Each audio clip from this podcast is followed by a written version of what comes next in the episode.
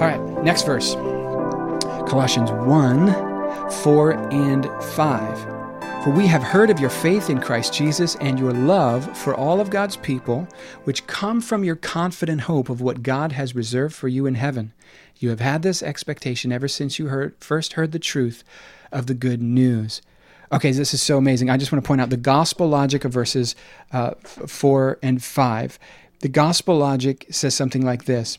Okay, he, Paul has heard about their faith in Jesus and their love for people, and he says that the love for the faith in Jesus and the love for people come from the hope, the hope of what is reserved for them in heaven.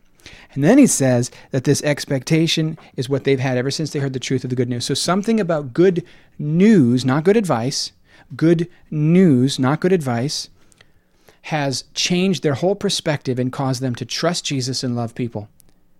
Okay, let me say it again this news that their past has been wiped clean by the blood of Jesus and their future has been declared that they're going to they're going to experience the the infinite pleasure and beauty and glory of being in God's presence forever as his children forever and ever and ever. Their future is incredibly bright brighter than they could possibly imagine their past is dealt with, and they live in this present in the midst of these eternal realities. And that, that news about what Jesus accomplished for them, cleaning their past and securing their future and bringing them into this relationship with Abba, has transformed them in such a way that they now see and trust Jesus. And when they see and trust Jesus, they go, Oh my word, they receive his love. They see how he sees them. And then they turn for the first time and they see the value of their brother and sister in Christ, and love from God comes through them and, and causes, and they're, they're and it just changes everything.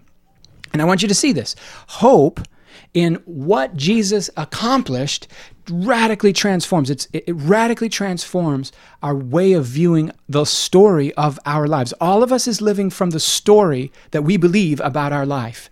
And if we believe the story of our life is not one that's been wiped clean by Jesus, but one, by, but one that you know is a series of tragedies and sins and failures and distrust and blame, and that our future is radically insecure, not the goodness of God manifest in the land of the living and then forever in, in heaven, but rather if we believe our past is still sticking to us, and that's what's most important, and that our future is probably going to be more of the same, it absolutely will crush our ability to trust God and it will crush our ability to, to, to love people because we're still living to protect ourselves. But when we see the finished work of Jesus, I mean, when we really see it, it's just amazing things start to happen. Paul says in uh, Romans chapter 8, he says that the I don't consider our present sufferings worth comparing to the glory that's about to be revealed in us. He understands, Paul understands there's deep present sufferings. Jesus says, In this world you will have trouble, but take heart, I have overcome the world. So he's not, this is not this is not a, um, a punch pulling, you know, they're not trying to set us up to the idea that if you'll just trust Jesus, life will go well for you. Actually, Jesus says the opposite. If they treated me this way, they're going to treat you this way,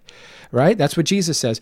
Paul says, you know, it's through many hardships we're going to have to enter into the kingdom of God. The Lord Jesus and the holy apostles understand suffering and they don't pull punches. They tell us this is what it's going to be like for us. If you would just see the hope clearly, your understanding of your present struggle would so shrink down that it would put it in perspective. Stop comparing what you're going through to the people around you and instead compare it to the glory about to be revealed, what's coming. Or if you need someone to compare it to, at least compare it to Jesus and stop feeling sorry for yourself. Because if that's how they treated him, that's how they're going to treat you. The goal is to become love, not to be loved by people. The goal is to receive God's love and then become love to people, not be loved by people. And anytime people are our problem, we're, we're, our hope has been displaced. What we're hoping in, you know, we've shifted the hope from the glory of God to hopefully this will make life work better. And the gospel is not a way to make the life make life work better. The gospel is a way to uh, be so rooted in Christ that Christ Himself and His character and image are formed in us, and we look and love like Him, and we see people through His lens, and we see God and ourselves through through His lens. See, it's the truth of the good news. Paul says, "I haven't even met you, but I know."